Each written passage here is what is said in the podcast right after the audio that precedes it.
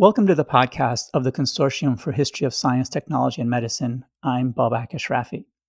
Today is June 15th, 2022, and I'm speaking with Eugenia Lean, who is professor of Chinese history at Columbia University. She is the author of Vernacular Industrialism in China Local Innovation and Translated Technologies in the Making of a Cosmetics Empire. Thank you for joining us, Eugenia. Thank you for having me. Would you tell us a little bit about your work and how you were led to studying Chen Diexian? Yes, I'm happy to.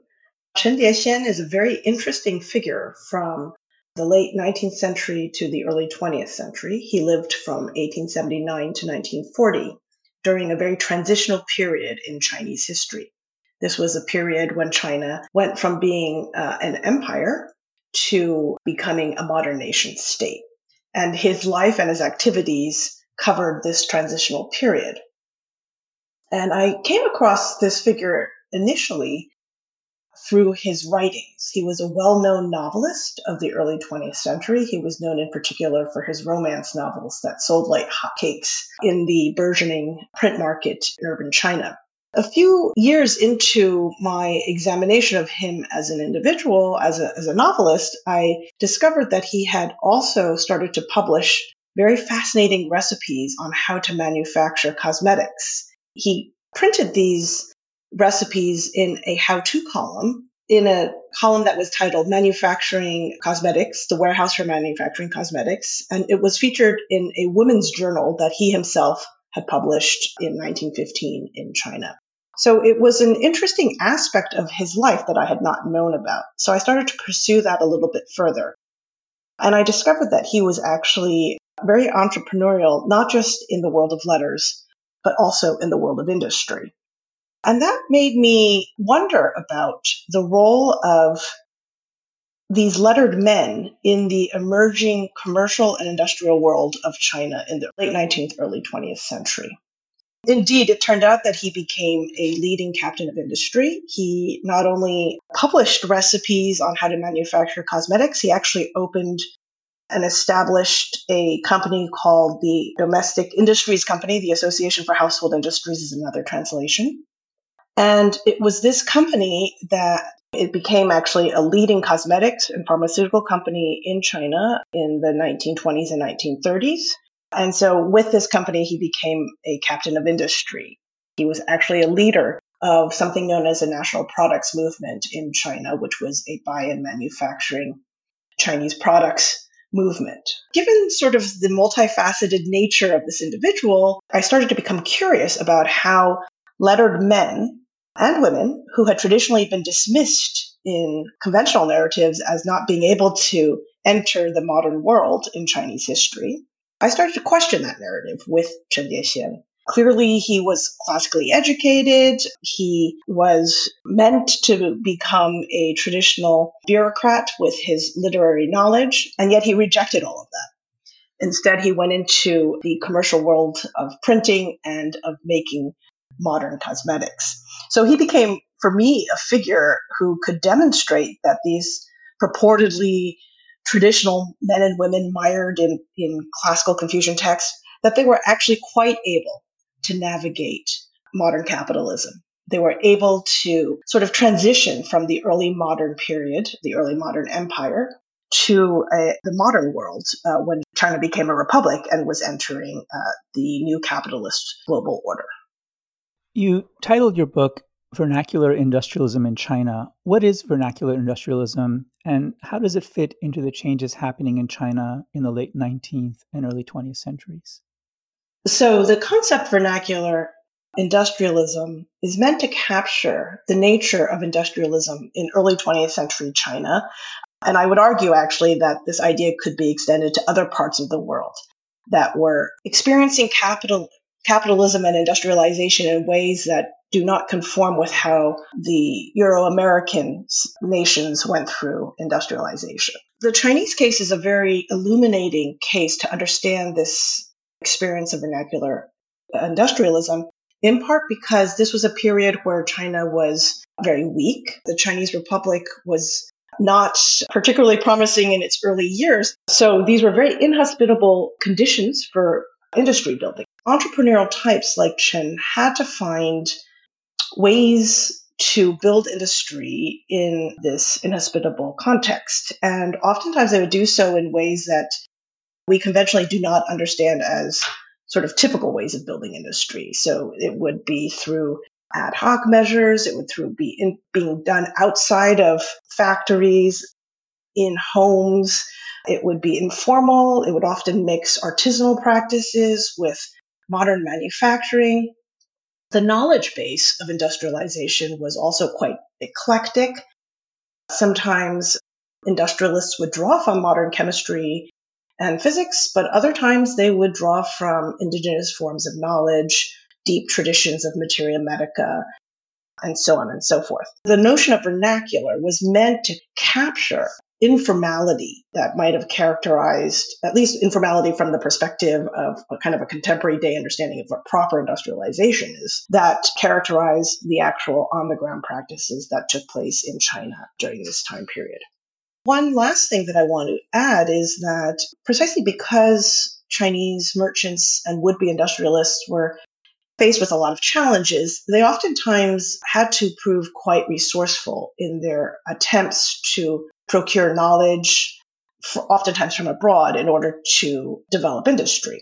And they would use a whole set of techniques to do this. Sometimes they would engage in acts of translation, direct acts of copying. Sometimes they would adapt foreign recipes. And then they would tinker with those recipes and, and try to improve them try to source them local, you know, source the materials or ingredients that are necessary for those for those recipes locally. All of these practices are sort of fall under the rubric of vernacular industrialism. Perhaps to concretize this example, I could or concretize this idea, I would like to provide an example that is featured in my book. Chen's most famous product was uh, known as the Butterfly brand tooth powder. And this became iconic for his company. It was also representative of the light manufacturing that characterized the industry of this period. Cosmetics was very easy to produce. It just involved assembling the assemblage of different ingredients. It did not require heavy industrial capital investment. You could do it at home. You could do it within a simple artisanal workshop this was a very popular commodity to manufacture during this time period. And Chen was one of the earlier manufacturers of cosmetics. Powder based cosmetics tended to rely on calcium carbonate or magnesium carbonate. These were very important ingredients for the making of powder based cosmetics. So when Chen started to try to manufacture his various cosmetics, he sought to locally produce calcium carbonate because these were ingredients at this point in time. These were the as a raw ingredient, it was very, very expensive. They were oftentimes imported, a lot of these raw ingredients and, and chemical ingredients. And it was very, very expensive for Chinese ma- manufacturers to purchase them. So in addition to seeking to produce finished goods, you know, like hair tonic or lipstick or soap, you know, a lot of these manufacturers also sought to locally source raw materials. So, one example that became associated with Chen's story was how he started to source calcium carbonate to manufacture his tooth powder. The story goes that he was sitting by the seashore in this near the city Ningbo, and he was writing poetry with a good friend. And suddenly he realized that the beach in front of him was covered with not with sand, but with white bones. And so he asked his good friend, who was an official serving in that local arena area, why, why is this the case? And his friend said, well, this is cuttlefish season and the water had washed ashore the cuttlefish and they died and the fish has have now rotted away but the bones remain and he had an aha moment where he said i can use this to locally source calcium to, to produce the calcium carbonate that I need to make tooth powder. This was apocryphal. The story actually does not play out in real in the real uh, historical um, in actuality. He ended up actually not relying on cuttlefish. It, it takes a lot of energy to produce the amount of calcium one needs in order to make mass manufacture cosmetics from cuttlefish bones. And he ended up actually opening up a magnesium carbonate, magnesium uh, factory. And indeed, he later on becomes the leading producer of magnesium in China. But nonetheless, the story kind of sticks and it becomes part of his brand. And it's important in part because it speaks to A, his commitment to locally sourcing materials and ingredients, which was necessary during this period of nativist manufacture. But it also speaks to this larger idea of vernacular industrialism, where you see individuals in places like China, this probably also took place in other parts of the global south, where given some of the economic imperialism that they were facing, perhaps the nascent sort of industrial infrastructure that they had in their immediate areas, that they oftentimes had to become quite strategic and resourceful in their in their attempts to build industry. And so I just love that story because it really kind of captures the idea of vernacular industrialism.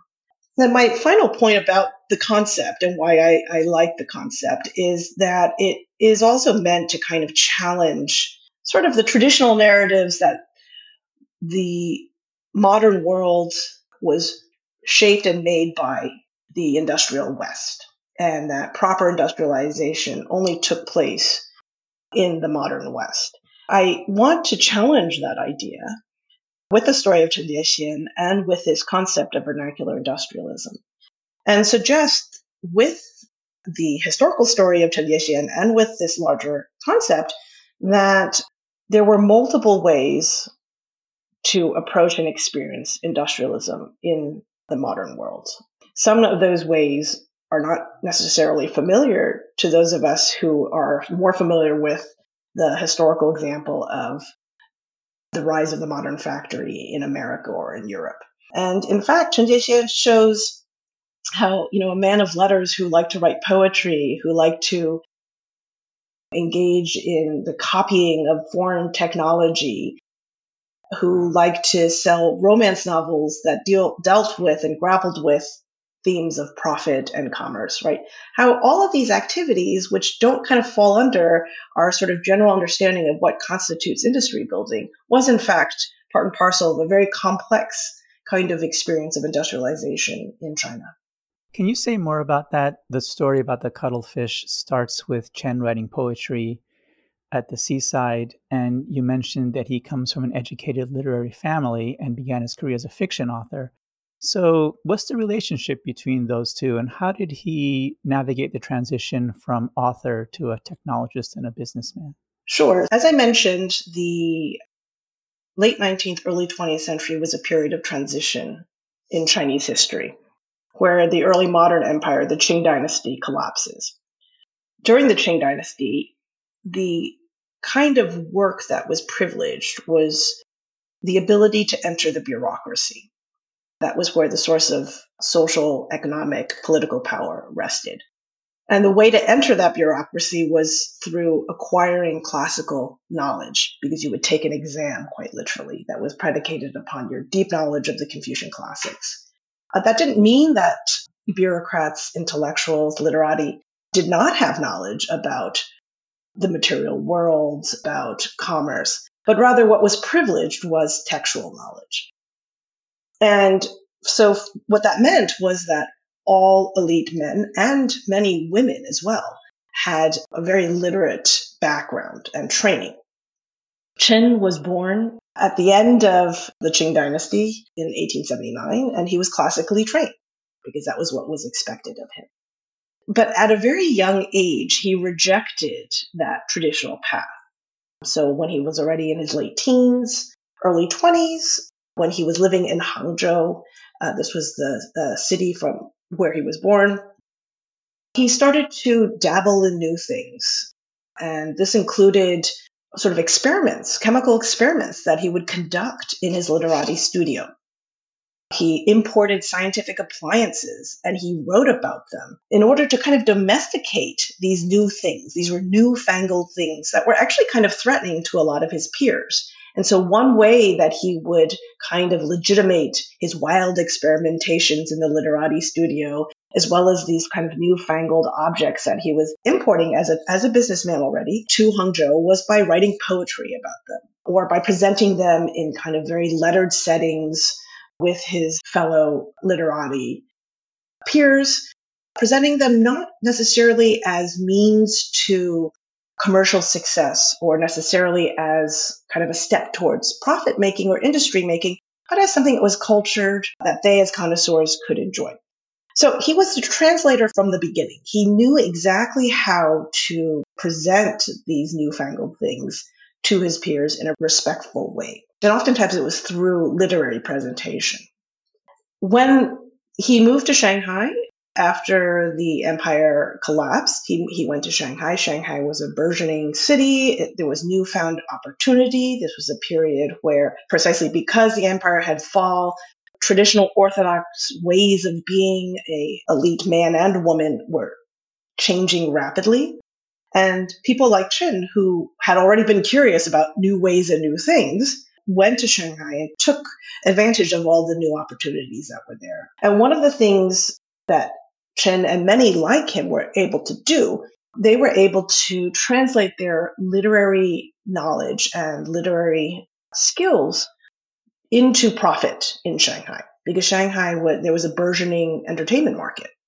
And so instead of writing poetry, which had a tremendous amount of cultural cachet in the late imperial period, he turned to, for example, these serial novels about romance. He made a tremendous amount of money from those serial novels that he then were, was able to literally translate into the founding of his new industrial co- he used the proceeds from those novels to, to found his company that was going to manufacture the cosmetics that i discussed so there was a very close relationship between his lettered work and his industrial work and indeed this notion of vernacular industrialism is actually kind of meant to capture this the array of work that went into making industry in China, which was not just material work.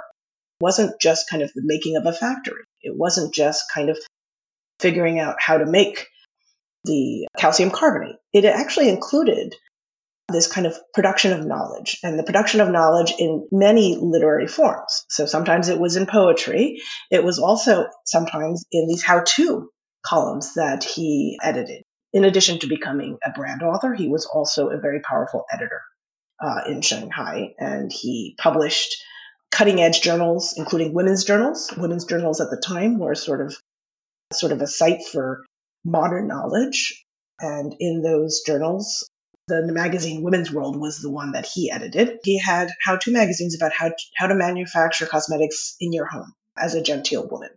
And later on down the road, he continued to edit these columns on manufacturing knowledge. There was one column known as the household knowledge, uh, common knowledge for the household, which he published in China's leading daily newspaper, the Shenbao. And there he presented as a form of common knowledge manufacturing recipes. And some of these manufacturing recipes were recipes directly translated from abroad.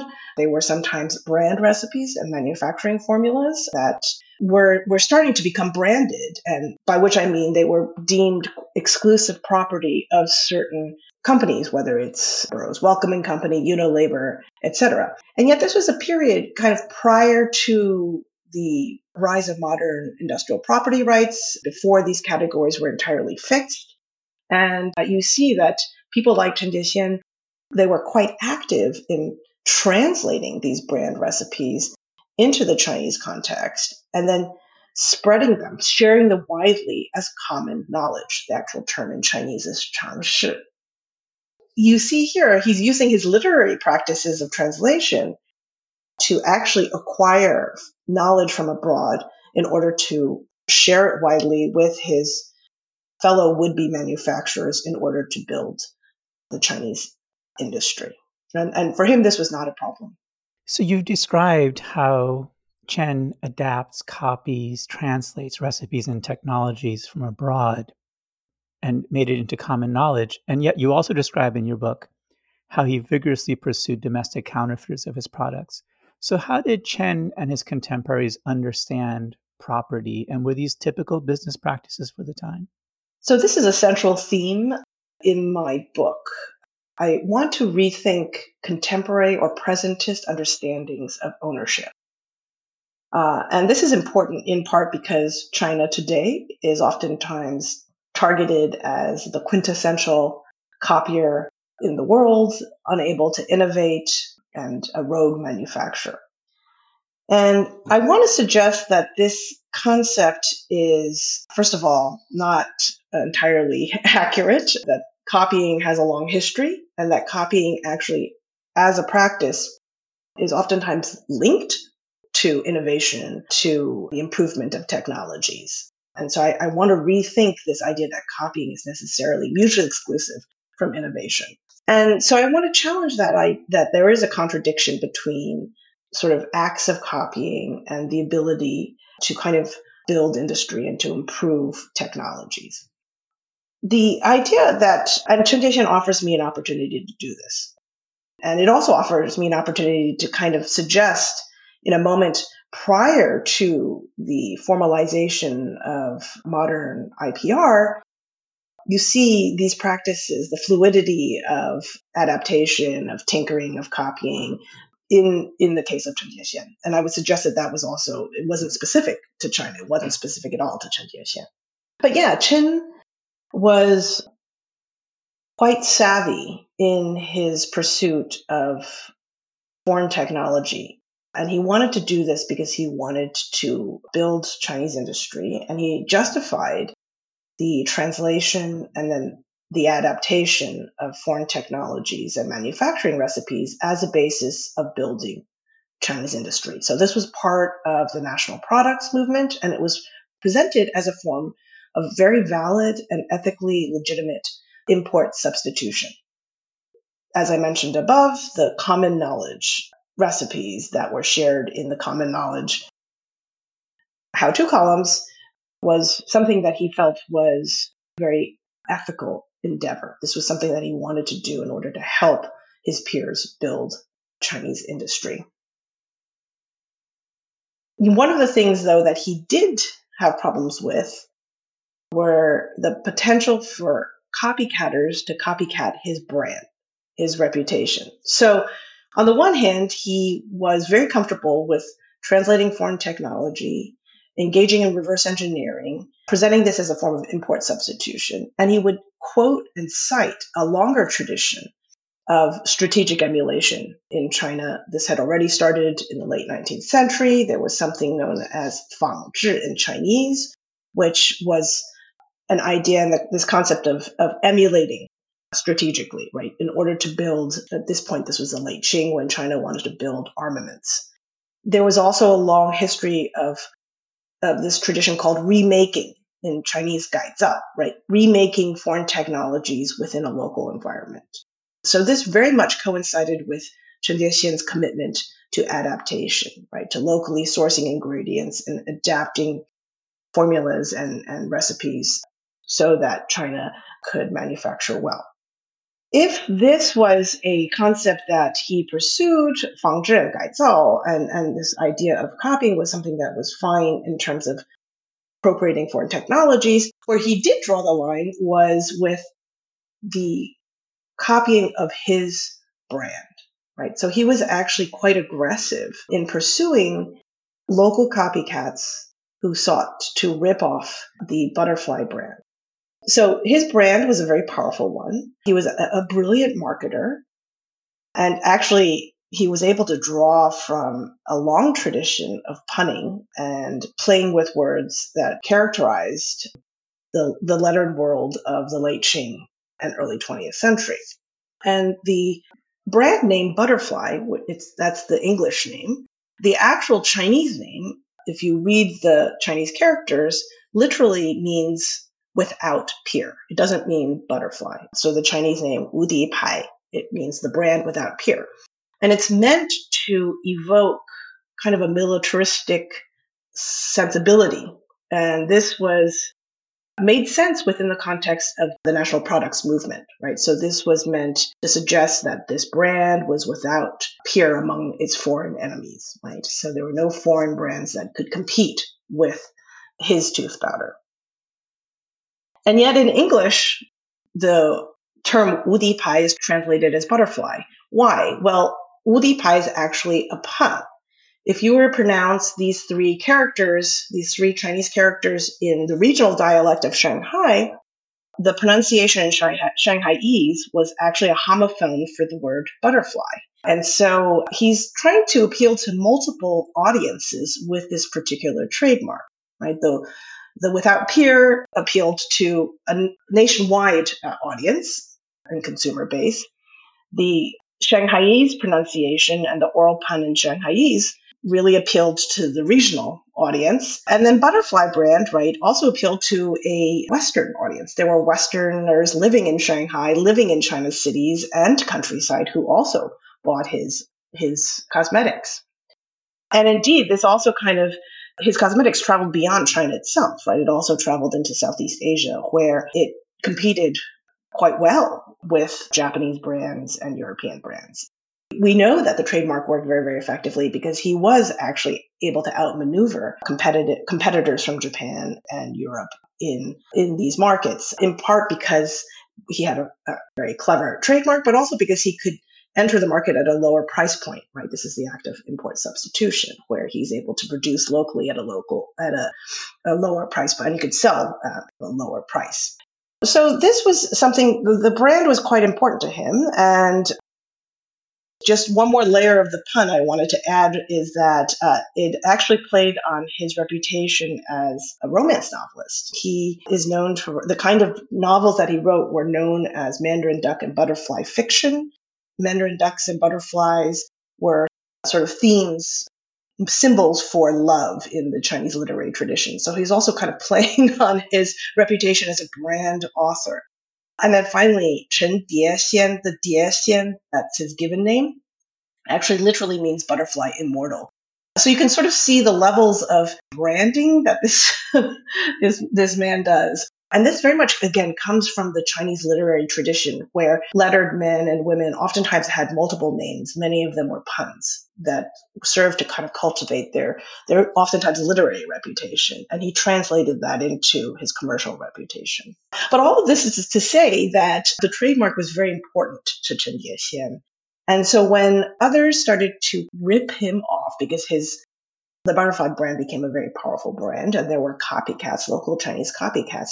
He was very, very aggressive in pursuing these copycats by deploying the kind of incohate IP that was being translated into China at the time. And he actually was one of the translators, right? So, as I mentioned before, he did all kinds of translation work. Some of it was brand recipes. He also translated fiction. He was known as the leading translator of Sherlock Holmes, but he also translated legal tracts. And this included some of the, you know, sort of publications on IP. And he tried to institutionalize certain trademark infringement laws within China domestic. He didn't succeed. Again, the sort of infrastructure, the legal infrastructure was quite tumultuous during this time period, and IP was pretty nascent. So he found other ways to go after copycats, and this included sending thugs to copycat factories, pursuing shops and merchants who sold counterfeit butterfly cosmetics and forcing them to publish in newspapers and journals that they had unethically sold counterfeit butterfly brand goods. So, you know, he was quite willing to to sort of engage and pursue the unethical copying that he what he perceived was unethical copying. Now, from a contemporary perspective, that seems utterly contradictory. On the one hand, he himself advocates reverse engineering, adaptation of foreign technologies, all in the name of building Chinese industry. And then on the other hand, he pursues trademark infringement, copiers who are copying his uh, brand name. My point is not to evaluate ethically whether or not what he says is right or wrong. My point is to kind of suggest that this was a period in an early moment in global IP where these categories are not yet fixed. And you see people like Chen taking advantage of the terrain, sometimes deploying IP to their advantage, and sometimes disregarding IP to their advantage. And I think that's actually probably something that occurred in all corners of the world. It wasn't something at all specific to China. What kind of perspective might your observations and arguments about copying, innovation, translation, vernacular industrialism offer for contemporary discussions of ownership and innovation in China now? So, China today continues to be branded as the world's best copier, biggest counterfeiter, and all the expense of its ability to innovate. So, I find the 21st century, the turn of the 21st century moment, to be actually quite similar to this early 20th century, turn of the 20th century moment, where China is entering or re entering. These are moments where China is re entering or entering into the different moments of global capitalism. And it's doing so oftentimes at a disadvantage, right? So I've discussed how early 20th century, the Chinese empire had just collapsed and there was economic imperialism. Late 20th century, China was emerging from the Maoist period. There was reform in the 1980s under Deng Xiaoping, and that reform led to the opening up of China. And as China opened up in the late 1990s, early 2000s, we've witnessed in this recent history China becoming an economic powerhouse to the point that today, you know, there's a huge trade war existing between China and the US and other parts of the West, precisely because China is such a threat in terms of trade and commerce globally. Both these moments are fascinating because China is being identified as a copycat nation in both of these moments. Already in the early 20th century, merchants like Burroughs Wellcome and Company, Unilever, these sort of large transnational pharmaceutical, pharmaceutical, oftentimes pharmaceutical goods, right? And it was important that these were sort of pharmaceutical goods because pharmaceutical companies were actually very reliant upon kind of the trademark in order to protect their goods and their recipes, right? So they were actually quite aggressive in pursuing copycats worldwide, but China very, very quickly became targeted as a nation that with these audacious fraud was taking place on the ground and so on and so forth. 21st century, you have very similar rhetoric. It's not just pharmaceutical goods. There's copying in all forms of industry, whether it's the Prada bag, the Nike shoe, or the iPhone. China is known as, as kind of the prototype nation that's able to brilliantly copy the, the goods that are innovated in the West. And what's also similar in these two moments is that the conditions under which this this alleged counterfeiting takes place is the fact that these are periods where Western powers are very interested in going to China, building their factories, using Chinese labor at a very cheap price in order to produce their brands. The economic imperialism that I discuss and describe in my book of the early 20th century, right? You have very similar kinds of uneven relations of capitalist production that characterize like the 21st century. So, so I found these two moments to be actually very, very interesting to compare. And in many ways, what Chen Diexian did as a nativist vernacular industrialist in the early 20th century, it presages some of the activities that occur in some of the in some of China's markets today. So especially in places like Shenzhen. Shenzhen is a city in southern China, right near Hong Kong. It was an early city that really grew in the late uh, 20th century, 1980s, 1990s. It went from a very small village into this huge, right? It's this huge metropolis right now. But it was also identified by Deng Xiaoping in the 1980s as a special economic zone where Westerners were invited to open up factories. This was the attempt on the part of the Chinese Communist Party to jumpstart its economy and incorporate capitalism into a communist regime. Shenzhen, as a result, became the site of manufacturing. Chinese, Taiwanese manufacturers went there, Western manufacturers went there, and all kinds of, as I said, from Nike to the iPhone, right? They have all, all their parts and from the, the Nike shoelace to the various sort of parts of an iPhone. They're all being produced, they were all being produced in Shenzhen. What that generated, that kind of activity on the manufacturing and industrial activity on the ground generated a lot of copying. locally. One wonderful story is, and I'm not quite sure if it's urban myth, this is something that I don't know if this actually took place, but I think it is very representative of some of the activities that did take place in Shenzhen, was this story of how Nike, the Nike factory was there and made a you know wonderful Nike shoe. And once it was done, one of the engineers in the Nike factory basically took the shoe and threw it over the wall so that somebody on the other side of the wall could then take that shoe and prototype it in the artisanal workshop next door.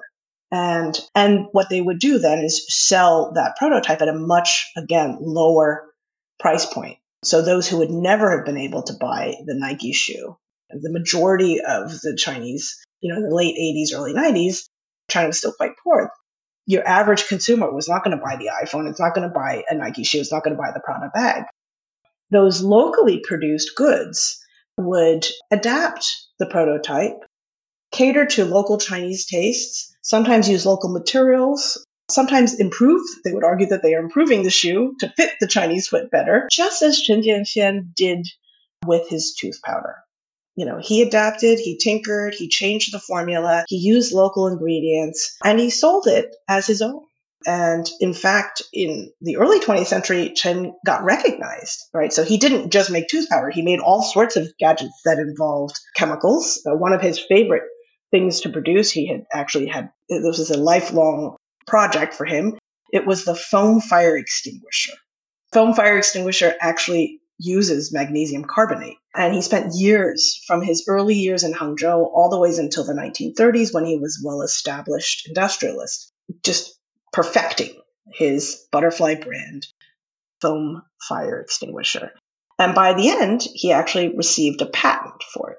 And the patent was not for his, and this was from the nationalist state, the nationalist state that came into power in 1927 in China. And the nationalist state recognized his achievement not because he had invented the foam fire extinguisher. No, they were fully aware that this is a technology that had existed, that he had gotten from abroad, but rather that he improved the technology and made it his own and made it China's own.